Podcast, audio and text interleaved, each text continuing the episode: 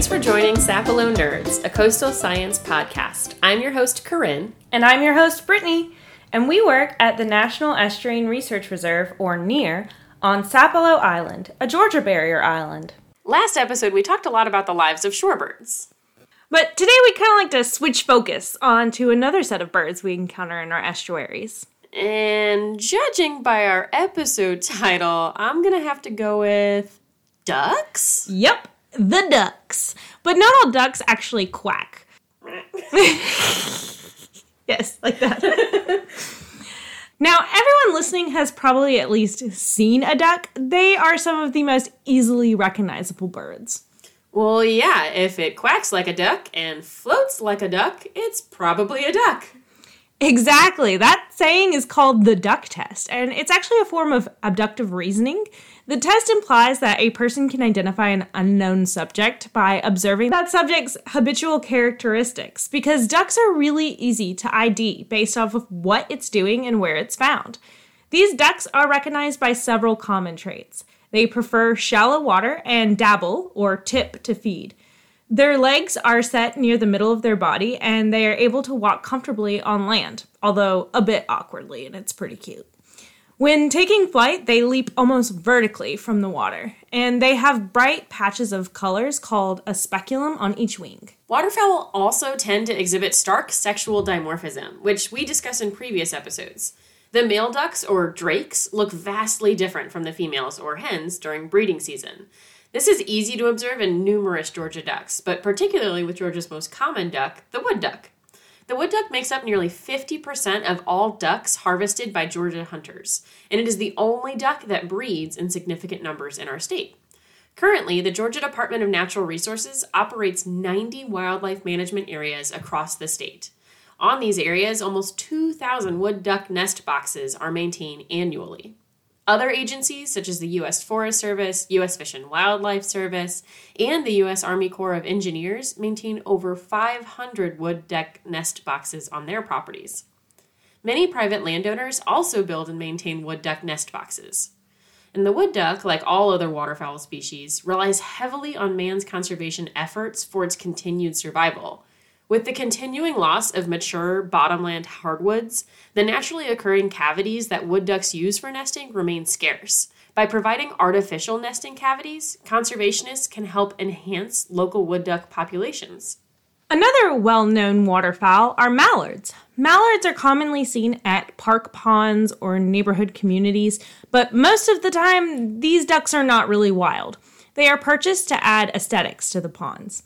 A permit is not needed to own or sell a mallard duckling, but all domestically hatched mallard ducklings are required to be identified by the U.S. Fish and Wildlife Service. For this reason, some breeders remove one back toe when the ducklings hatch, and that is proof that some birds are domestically hatched and not from a local marsh. Mallard ducks can be wild and are the most common and recognizable wild ducks in the Northern Hemisphere. You'll find mallard ducks near ponds, marshes, streams, and lakes where they feed on plants, invertebrates, fish, and insects. Mallards are dabbling or surface feeding ducks because they do that little tipping thing underwater where their butts in the air and their heads underwater and they're kicking their feet. You know, it's really cute. Um, rather than diving. Mallards also forage and graze for food on land. The mallard duck's outer feathers are waterproof thanks to oil that's secreted from a gland near the tail. And beneath this tightly packed waterproof layer of feathers lies a soft, warm layer of feathers called down. Twice a year, mallards molt or shed their flight feathers, temporarily grounding the birds for several weeks until the feathers grow back. And besides the wood duck and the mallard, there are several other species of dabbling ducks found in Georgia during the fall and winter. Green and blue winged teal are some of the smallest members of the waterfowl family. Blue winged teal are early migrants and often pass through Georgia as early as September. Together, these species account for about 7% of Georgia's annual duck harvest. Other dabblers found in Georgia include the American widgeon, the northern shoveler, mottled duck, gadwall, and northern pintail. None of these species individually account for more than 3% of Georgia's duck harvest, though. Now, diving ducks differ from dabbling ducks in several ways. They prefer deeper, more open water, and they dive to feed, often to depths of several feet. Their legs are set further back on their body, which allows them to swim better underwater, but makes them appear a little more awkward when trying to walk on land. When taking flight, they run across the surface of the water prior to becoming airborne, and their wing patches are usually white or gray. The ring necked duck is the most common diving duck in Georgia, but others we see include the canvasback, lesser scaup, hooded mergansers, buffleheads, and ruddy ducks. Buffleheads are probably my favorite because I can actually identify those while they fly from the large white underbellies and white stripe on their head, although I have been known to confuse them with some similarly colored mergansers. We talked about how hard it is to ID shorebirds, but ducks for me are almost just as hard sometimes, especially when they're actively flying. When they are calmly floating along, you, sh- you can usually tell by looking at one, the size, you know, how large is the duck, Two, the head. Are there any markings that are visible? Um, three, the bill, which is the size and color of the bill, because they can really vary in color. Uh, the fourth one is the neck, or what length the neck is. Number five is the plumage. What are the most prominent colors on the back, rump, neck, breast, and flanks? And six, the speculum, which is the patch of iridescent secondary feathers on each wing we talked about. Is the duck speculum a unique color? Are there any borders or stripes next to the speculum? How large is the speculum compared to the full wing, etc. Uh, number seven is the legs. What color are the legs and how long are they? Where are they positioned on the bird's body? Like Corinne said, are they diving ducks or dabbling ducks? Does the duck walk well on land? Number eight is how long is the tail? Is it held stiffly upright or slack behind the body? Even if you look at all of these different characteristics, it can still be a challenge since ducks don't like to hold still in the water. They'll typically take off flying away or dive down as soon as they realize you're watching them. But you can get some good opportunities to test your ID skills here on the Georgia coast because we have a lot of wetlands. Coastal wetlands, because of the influence of our crazy big tides, are extremely rich in nutrients and can provide important wintering areas for a variety of waterfowl species. Coastal bays and sounds are important areas for migrating scaup, mergansers, and scoters. It is scoters, right? I think it's scoters. Is it scoters? I Okay. always called it scoters. There's not two O's. Is there? I don't know. Okay. Georgia's abundant waterfowl resources include both year round residents as well as wintering migrants. However, the vast majority of Georgia's waterfowl are migrants from the northeastern United States, the upper Midwest, central Canada, and other northern areas. These ducks spend the spring and summer in their northern breeding areas and then migrate to the south during the fall and winter. Now, the term flyaway is commonly used in two different ways when talking about ducks. The term can be used to describe a group of states and provinces that work together administratively to manage their waterfowl resources. Or it can be used as a biological term describing the flight path of the ducks themselves between breeding areas and wintering areas.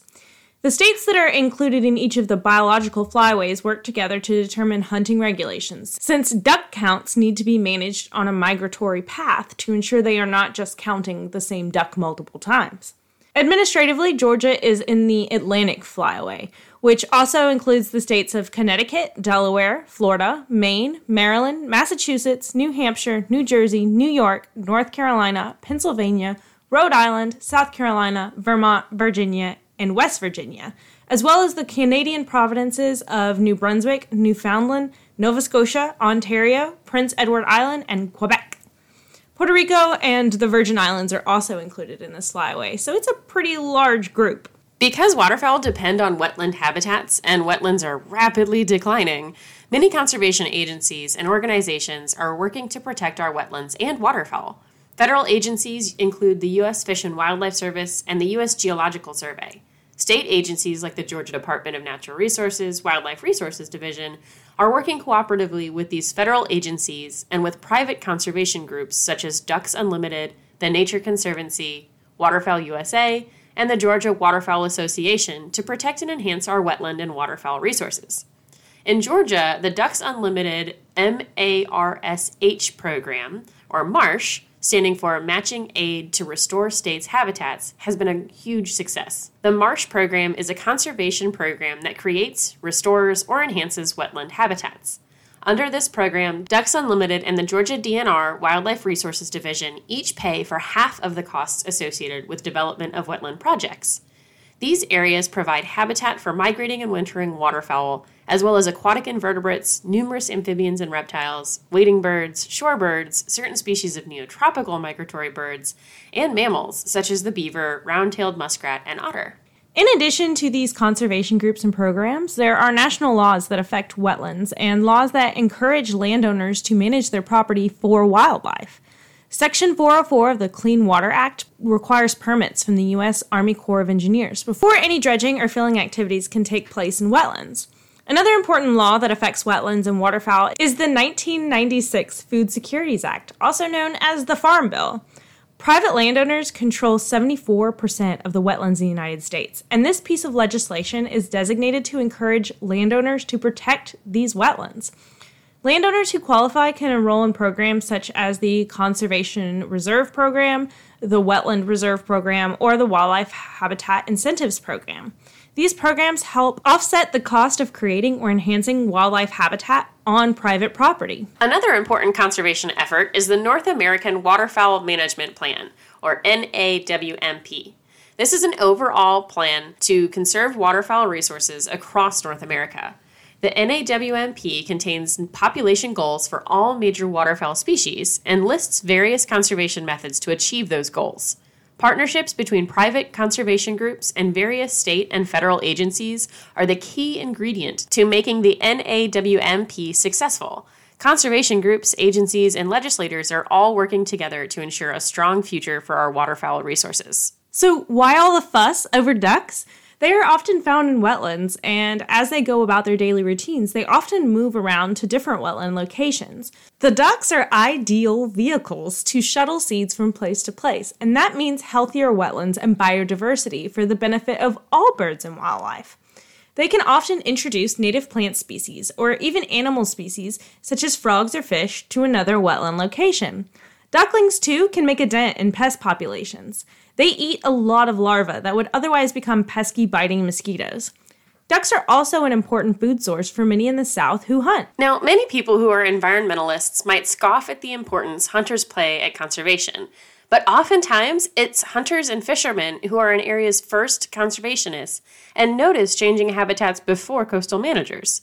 They often keep records of their locations and favorite spots and can tell when numbers are down for an area or the fish have quit biting as much as they used to. Hunters play an important part in our ecosystem, one that ecologists should recognize. You see, when people first came to these areas of coastal Georgia, they removed many of the large predators that control the population of the lesser prey species. The cougars, wolves, alligators, and bears that once roamed these areas were cleared out to prevent conflicts with people. This created an imbalance in the ecosystem, and it is therefore a human's responsibility to fix the mess that they made by keeping prey species, like waterfowl, in check. Responsible hunting and fishing is very beneficial to the environment, especially here in coastal Georgia. Yep, it's only when people do not follow regulations or overharvest species that there is an issue. Making sure that researchers monitoring populations work closely with hunters is just as important as coastal managers working with researchers to maintain healthy habitats. Understanding that hunters make decisions that affect our coast is an important dynamic that we at the Wildlife Resource Division have to integrate into our plans. Just acting as enforcing agents or making rules without listening to concerns never benefits anyone. So, Brittany, we're gonna have to do some jokes, of course. What do you call a duck that breaks into people's houses? I don't know what. A robber ducky. Oh, goodness. Well, I got one for you. Why do ducks fly south for the winter? I don't know why. Because they can't drive. Well, why can't ducks drive? Because their windshields are always clacked. Okay, time for a real question. This one comes to us from Ellen. I just found out the word coot was actually the name of a duck. Yep, coots are real. Coots are not actually ducks. Coots are medium sized water birds that are a member of the rail family. Uh, they're kind of like a mixture of your typical duck with a shorebird. Coots are tough, adaptable water birds, so you can see them in a variety of places. Purple gallinules can be seen around Savannah Wildlife Refuge and Harris Neck. At Sapelo, we have common gallinules, or moorhens, and occasionally common coots in the winter. They can be very aggressive in defense of nesting territory. In courtship, a drake may pursue hens across water doing mating displays, which often include swimming with head and neck lowered, wings arched, and the tail raised to show off white patches. Nest sites are often among tall vegetation in the marsh in shallow water. The use of coot for an old man, especially a weird or cranky old man, seems to have evolved from the early use of the word coot as an informal name for various number of seabirds. I guess sailors just really thought they were grumpy and always squawking. I think I'm gonna have to include coot in my lexicon of bird names to yell at people. Oh, yes, I have quite the collection myself, if I do say so. Heaven forbid someone cuts me off in traffic. You will hear me yelling, You monotonous lark! Check out this Hottentot button quail. What a fluffy back tit babbler. We typically only go with native birds as curse words in my house. Oh. I prefer to yell a good yellow bellied sapsucker at offending persons or objects to relieve my annoyance. For more information about any of the topics we covered today, or to submit your question that may be featured in our upcoming episodes, please email us at sinerr.socials at gmail.com. That's S I N E R R dot socials at gmail.com. Thank you for listening to Sapelo Nerds, a coastal science podcast brought to you by the Sapelo Island National Estuarine Research Reserve. Please check back for more episodes released on the 1st and the 15th of each month. And that's the Sapelo Sound.